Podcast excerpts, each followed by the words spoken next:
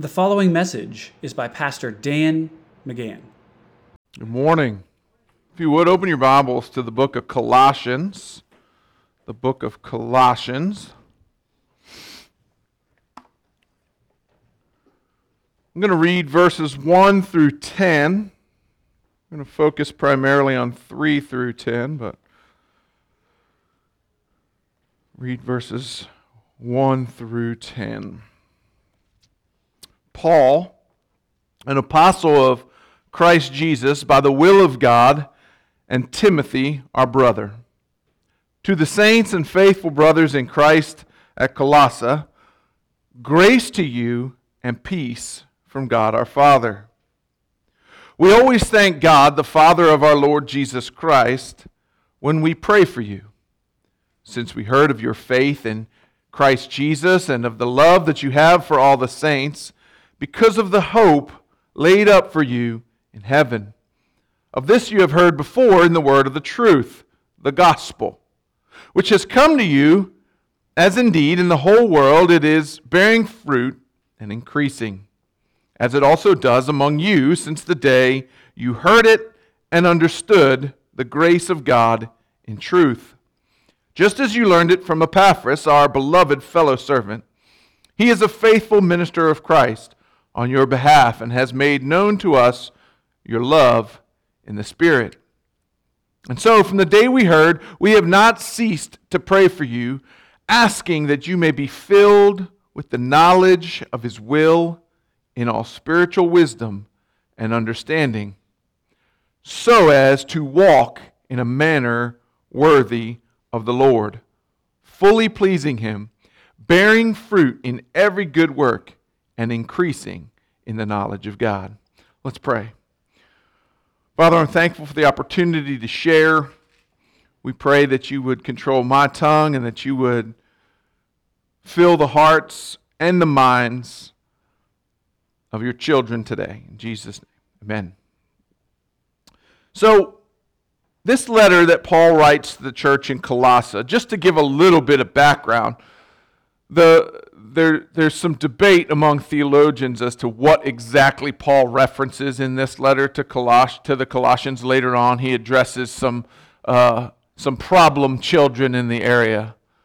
But really, what was going on was you had sort of the Judaizers, which you've all heard that before, the Judaizers who were coming in behind Paul and his disciples and saying, Yeah, that's all great that you want to be Christians, but you got to do this. This, you got to follow all these Jewish traditions in order to actually be God's children. So you had the Judaizers, and then you had sort of these mystics uh, that were that, that were uh, polytheists and, and mysticism and all of that. And so you had in Colossae all of these uh, distractions from the gospel. And so here we see Paul address some things. Now, I, I could preach a whole sermon just on verses 1 and 2. And actually, I have preached a whole sermon on verses just 1 and 2. But for sake of time today, something I want to note and point out to you is in verses 1 and 2, Paul does something in most of his letters, with the exception of Philemon. He, he he addresses himself and, and, and speaks from the authority.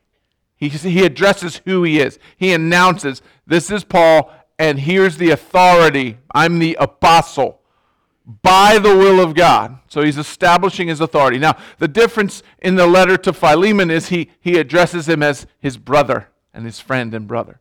And so Philemon is a little bit more of a personal letter. We've preached through that, so you guys understand that. Paul establishes his authority because what he's going to do, just like he did in many of his other letters, is he's going to drop heavy doctrine and then he's going to talk about practicum. And there's a reason that it's in that order because doctrine drives our action, not action determines what we preach. And this is the problem in the Western church today is that actions are now driving what is preached as doctrine. And they have mixed in with culture and all of these different uh, aspects and appeasement. And it is now driving their doctrine. And so they have switched what Paul intended, and they have said, hey, hey, um, what we do determines what we say. And Paul is saying doctrine drives your action. And he, he, he, he, he, mentions that. He, he says uh, in verse 9, And so from the day we heard, we have not ceased to pray for you, asking that you may be filled with the knowledge of his will in all spiritual wisdom and understanding, so as to walk in a manner worthy of the Lord. So, Christian behavior is dictated by truth and the belief of that truth. And so, when we don't conduct ourselves as believers, it's because we're actually acting in unbelief. We don't believe God's truth. We don't believe that doing it God's way is actually going to bring us ultimate joy and happiness. So, so just a little thing that he points out there. And then we're going to see where some things are in order. If you look at Paul's letters, he always says, Grace to you and peace from God our Father. Almost every one of his letters, it says, Grace to you and peace. Or it closes with, Grace to you and peace. There's a reason for that. Grace always precedes peace. Grace always precedes peace. You want to have peace in a relationship? Grace has to precede peace. Without peace, I mean, without grace, there is no peace. And Jesus is grace. He doesn't talk about grace because he is grace. And so Paul is establishing hey, peace comes after grace. Isn't that interesting that we have a world that wants to switch that around too? They want everyone to be at peace without actually having any level of grace prior to it. Without having they don't want they don't want a world they want a world full of peace but they want it without grace. They don't want to show any grace for past mistakes. They want to they want to have peace without any grace. And Paul is saying grace always precedes peace. So I just want to point those two things out in verse 1 and 2 before we dive into 3 through 10. So, truth is the basis for all right action. That sounds obvious. Most people in the world would agree with that. But truth is the basis for all action for the Christian. We live in a society where there is a rejection of absolutes. Behavior is based on what you want and not what is the truth. It is in stark contrast to the faith of a Christian. We used to say, when I, when I first became a believer, we used to say that we were in a post Christian society. That things were trending to where Christianity was no longer the dominant source of people's moral foundations and all that. We we're in what's called a post Christian society. I would actually argue that right now we are in an anti Christian society. That, that, that, is, that is the line that is being drawn. So, from the Christian's viewpoint, all behavior is related to truth. Good behavior is related to revealed truth. So, there has to be absolutes in order for us to have the ability to live, as Paul says to the church in Corinth, walk in a manner worthy of the Lord. Now it says, fully pleasing to him, bearing fruit in every good work, and increasing in the knowledge of God. So there's a direct correlation to knowing what the truth is and therefore the, your behavior responding to that. And, and, and to put it in simple terms, if I drive 83 miles an hour down the road, um, and I get stopped by a police officer, it's because the truth, I just passed a sign that said 60 miles per hour is the speed limit. And if I'm driving 83 miles an hour, I don't believe that sign. I don't believe that. I believe my limit is 83 miles an hour. And there is a standard bearer that comes along with blue lights and a ticket book to remind me what the truth is. And there are consequences to that. That's an absolute. And my action of disbelief in the absolute affected my behavior.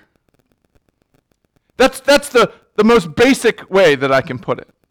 You can go to Wegmans and you can decide, I'm not going to pay cash or check or use my card. I'm just going to go ahead. Eggs are ridiculously priced. I'm just not going to pay for them at all. I'm just going to, a matter of fact, I'm going to pay what I think I should pay for eggs. I'm going to leave my $2.50 on the counter and I'm going to walk out with my $9 eggs. Guess what?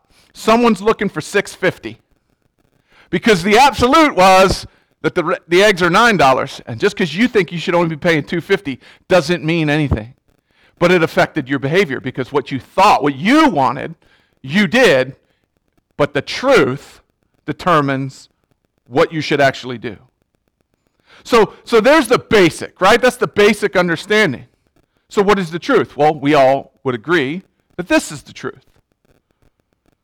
And paul is trying to get the colossian church back to that. Because there's all these other voices and all these other people and all these other things that are invading this church. Now remember, Paul's never stepped foot in the Colossian church. It was planted out of the Ephesian church, out of the church in Ephesus, which he planted.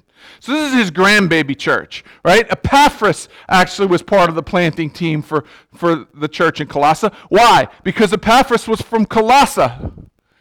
And he got saved in Ephesus and he went home and started a church because that's what people who believe Jesus do. They go and they tell others about it, and they gather a bunch of people and they teach the Word of God and they teach the truth. They put up the 60 mile an hour signs and they say, hey guys, you've been speeding at 83.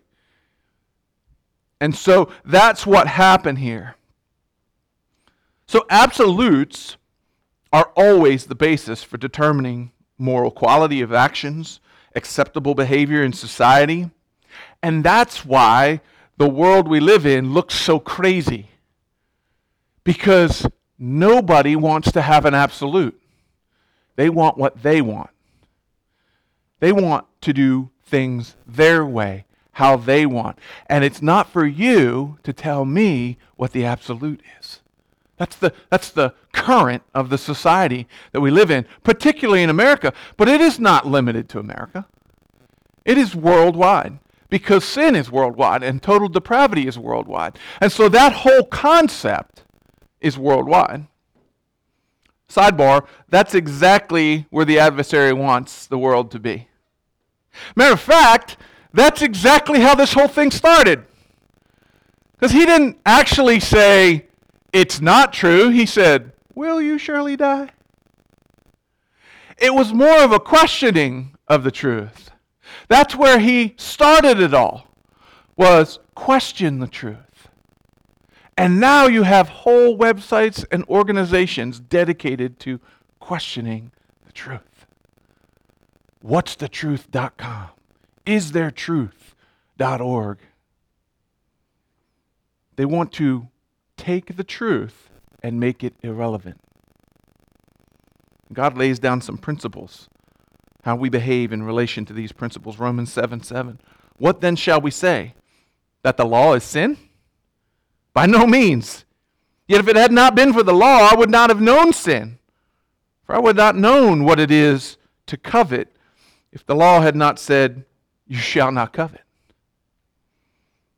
In other words, Paul says the only way that I can evaluate the morality of my deeds is to find an absolute and to find the standard and to operate in that standard. And he's saying, hey, church in Colossae, Jesus is the standard. Jesus is the head of the church. That's what the whole book is about is focusing Jesus as the head. Get focused back on Jesus. The Judaizers, the polytheists, the mystics, they're all speaking into you right now. And here's the truth. And I'm the Apostle Paul, and I have the authority of, from the will of God to deliver this doctrine to you, and this doctrine will affect the way you behave. And so, this is so what's so important here. There's a standard that is authoritative, that is established, and it is the Word of God. It is a book of absolutes, of principles, of laws, yes. And the first thing is in the objective, uh, the first objective in the Christian life is to believe the truth and to compare yourself to it and surrender to looking more like that and less like you. That's the, that's the objective in the Christian life is the pursuit of holiness. Not in and, and again, this is why it's so important for us to understand that grace precedes peace. Because we have we have peace with the Father through his grace. We don't have to be perfect to be presented to him. Jesus already made that possible for us through the, the application of atoning blood. Because the only response to the knowledge of these absolutes is proper behavior, is proper living, is loving your neighbor as yourself. As the, these are, the, this is the only logical response to the truth. My wife and I were having this conversation in the car going down the road, and I, we, were, we were talking about something, and there was, a, there was a level of unforgiveness. And I said, Your unforgiveness is a sign of your unbelief. Not a great thing to tell her, right? Uh, you know, especially while I'm driving and she's holding a hot coffee. I said, well, your, your unforgiveness is evidence of your unbelief. You, you, you, you, you don't believe that if you don't forgive them, God won't forgive you. It's evidence of your unbelief. She said, Well, what are you not believing? I said, well, First thing, I'm not believing that speed sign because I'm going about 75 right now. When we don't believe the truth, which is the truth and is the standard, it affects our behavior. It absolutely, whether you like it or not, it affects your behavior. When we become selfish and we become uh, uh, self centered, it's because we don't believe the truth that we should love our neighbors as ourselves. So, this is so important. Look again at verses 3 through 5. Because Paul puts some other things here to remind us. Uh, we, we talk about the order of salvation, right? We talk about uh, whom he predestined, he, he then justified, and whom he justified, he, uh, whom he predestined, he called, whom he called, he justified, whom he justified, he glorified. We, we, we love to talk about the order of salvation. We, we see here sort of an order that Paul gives us in verses 3 through 5. He says, We always thank God, the Father of our Lord Jesus Christ, when we pray for you. Verse 4 Since we heard of your faith in Jesus Christ and the love that you have for all the saints, because of the hope laid up for you in heaven. Of this you have heard before in the word of truth, the gospel. The gospel truth not only received by faith and results in love, but it rests in hope. And I don't think there's a body of believers in this county that has experienced that hope more than us this week. Three losses and a gain, right? That hope, that rests. Love is a result of faith.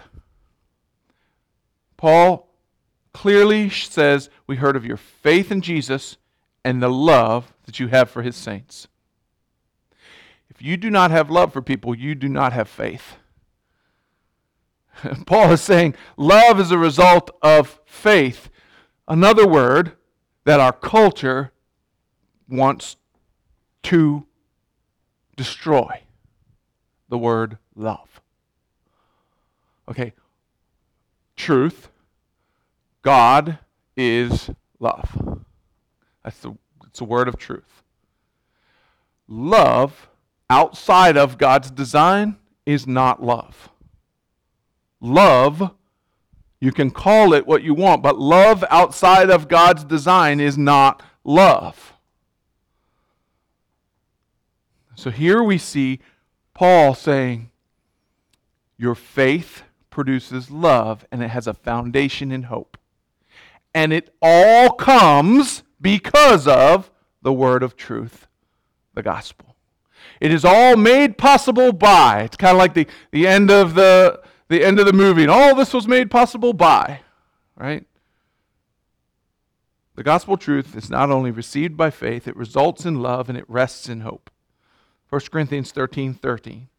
And now abides faith, hope, and love, and the greatest of these is love. Now look down a bit more. Look down in verse 9 again. You see, you have to have a basis of knowledge before behavior can proceed from it. So, so to know God and to know His will and then to conform to it, the Bible itself illustrates this throughout. Let me give you an illustration. In all the letters of the churches to the New Testament, without exception, this thing is illustrated. That, that first, you have a bottom line of absolutes, and then you have a call to behavior. That, that, we, we've established that, right? The truth affects practicum. And practicum cannot drive what we proclaim as the truth. Romans 12:1 I beseech you therefore brethren by the mercies of God that you present your bodies a what? A living sacrifice. I beseech you. Now what he's saying there in Romans, he's saying here's what I'm asking you to do with what? What is he beseeching them about? Well, chapters 1 through 11 in Romans. See, that's verse that's chapter 12, verse 1. I beseech you therefore, brethren, present your bodies as a living sacrifice. What is he beseeching them about? The first 11 chapters. What's the first 11 chapters exactly? Absolutes, doctrine, the basis of, of truth. He spends those 11 chapters nailing it down tight, and then in chapter 12 says, Now therefore, I beseech you, take this truth and do something with it, act on it. And when Paul has laid out 11 chapters of absolutes, and you can read them if you'd like. That's a good reading. Next 11 chapter, uh, first 11 chapters of Romans, a good one for you to read tonight. He doesn't ask them to do anything except understand the principle. And then in chapter 12, he says, I beseech you. This is how that should affect you. 1 Corinthians chapter 15, towards the end of the chapter, verses 54 and 50 through 58, when the perishable puts on the imperishable, and the mortal puts on immortality, then shall come to pass the saying that is written Death is swallowed up in victory. We just sang about the victory in Jesus, right? Death is swallowed up in victory. Oh, death, where is your victory? Where is your sting? The sting of death is sin, and the power of sin is the law. But thanks be to God who gives us the victory through our Lord Jesus Christ. Therefore, my beloved brothers, he establishes truth and he says, Therefore, my beloved brothers, be steadfast, immovable, always abounding in the work of the Lord, knowing that in the Lord your labor is not in vain. The absolute, God's going to give you an immortal, incorruptible body. That's the truth. That's the absolute. You have no fear of death, no sting of death. The sting of death is sin. That's all been removed, thanks be to God. The action, it's described in the last. Be steadfast, immovable, always abounding in the work of the Lord. This appears all over the place in Scripture. 2 Corinthians, Galatians, Ephesians, Philippians, 1st and 2nd Thessalonians. And here in Colossians in chapter 1, Paul is saying, I'm praying that you might know God's truth because it is the basis for all of our behavior. It takes away the fake it till you make it mindset. You can't fake it if you don't know it. All right, so then the basis of behavior is simple knowledge of God's truth. And that's why we teach the principles of God's Word so heavily, so regularly, and so repetitively here at this church. It's why the Word of God is constantly, constantly preached in its entirety, without exception, because it is absolutely necessary for us to behave properly and to bring honor and glory to God. So that's Paul's prayer here. His prayer is in Colossians chapter 1. It has, it has two parts. We can't get into all of them today. The praise part in verses 12 through 14, it's a good pattern for prayer petition and praise, petition and praise. There's so much to cover that there's just no way we would have the time to do it.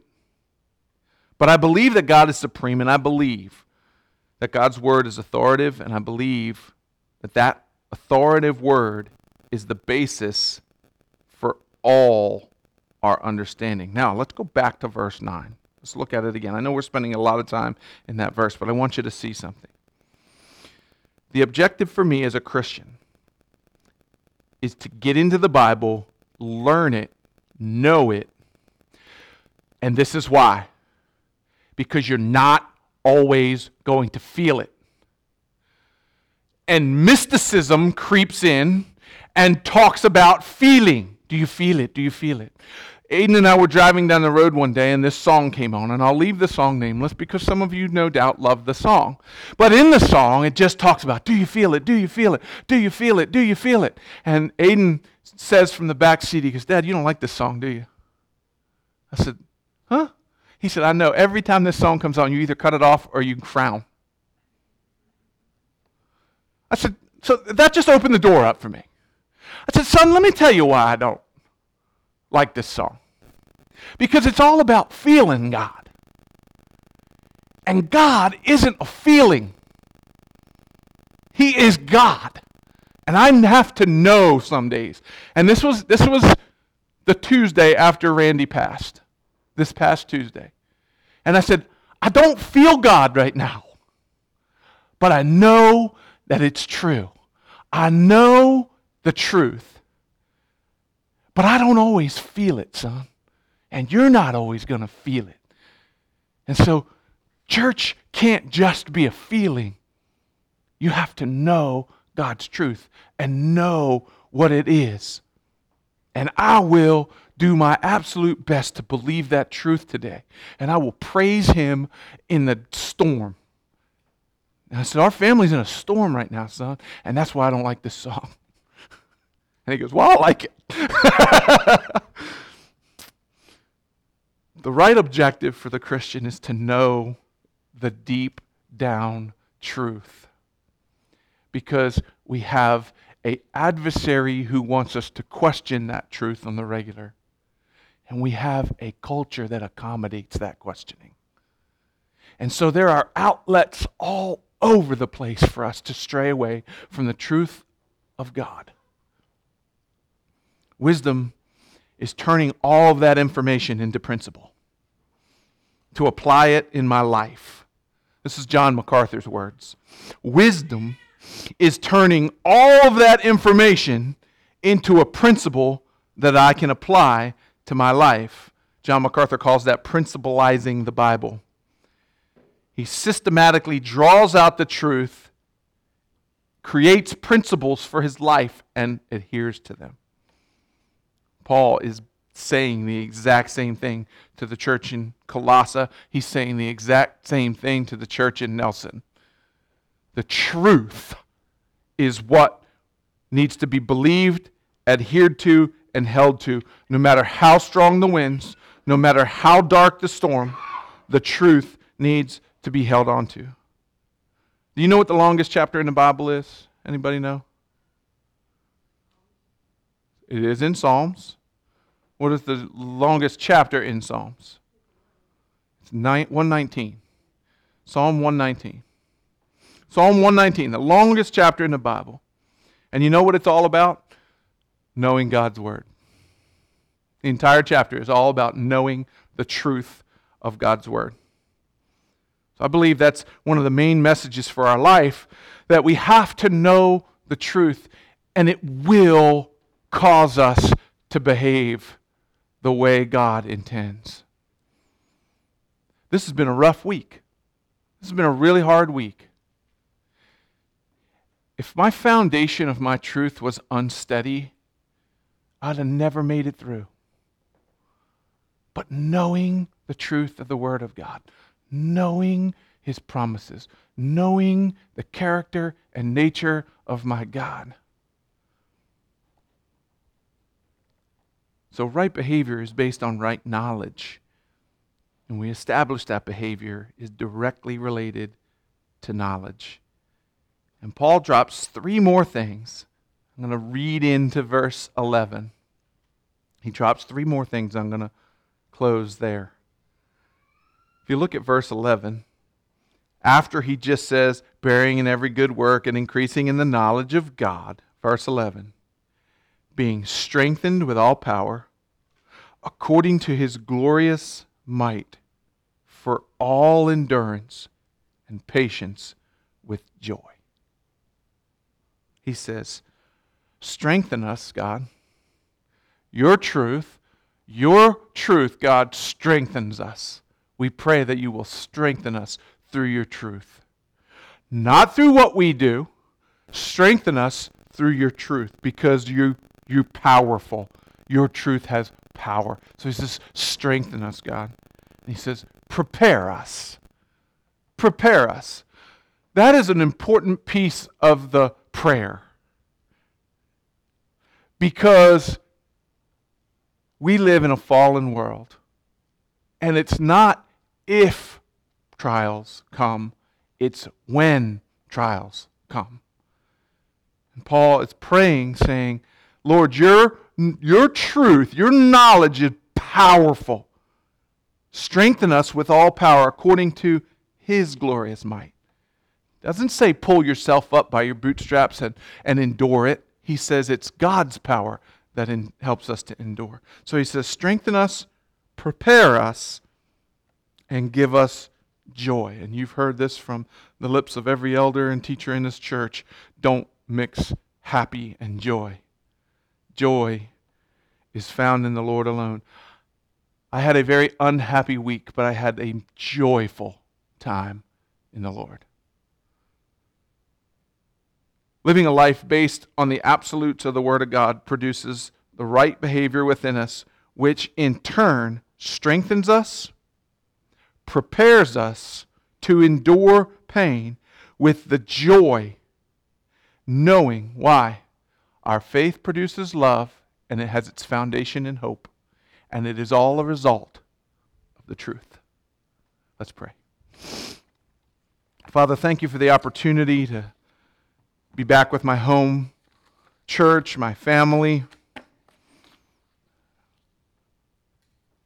Get to grieve with them and celebrate with them as we celebrate new life and we grieve the loss of others. Others who are not dead, but have just transitioned into your eternal presence. Lord, we are thankful. What joy your truth gives us, even in times of unhappiness because of the faith that you've granted us to believe in you, it has produced the love that we experience. Not only the love that pours out from you, but for us to be able to pour out that love on others. All founded in the hope of the resurrection, knowing and believing that the mortal will take on immortality.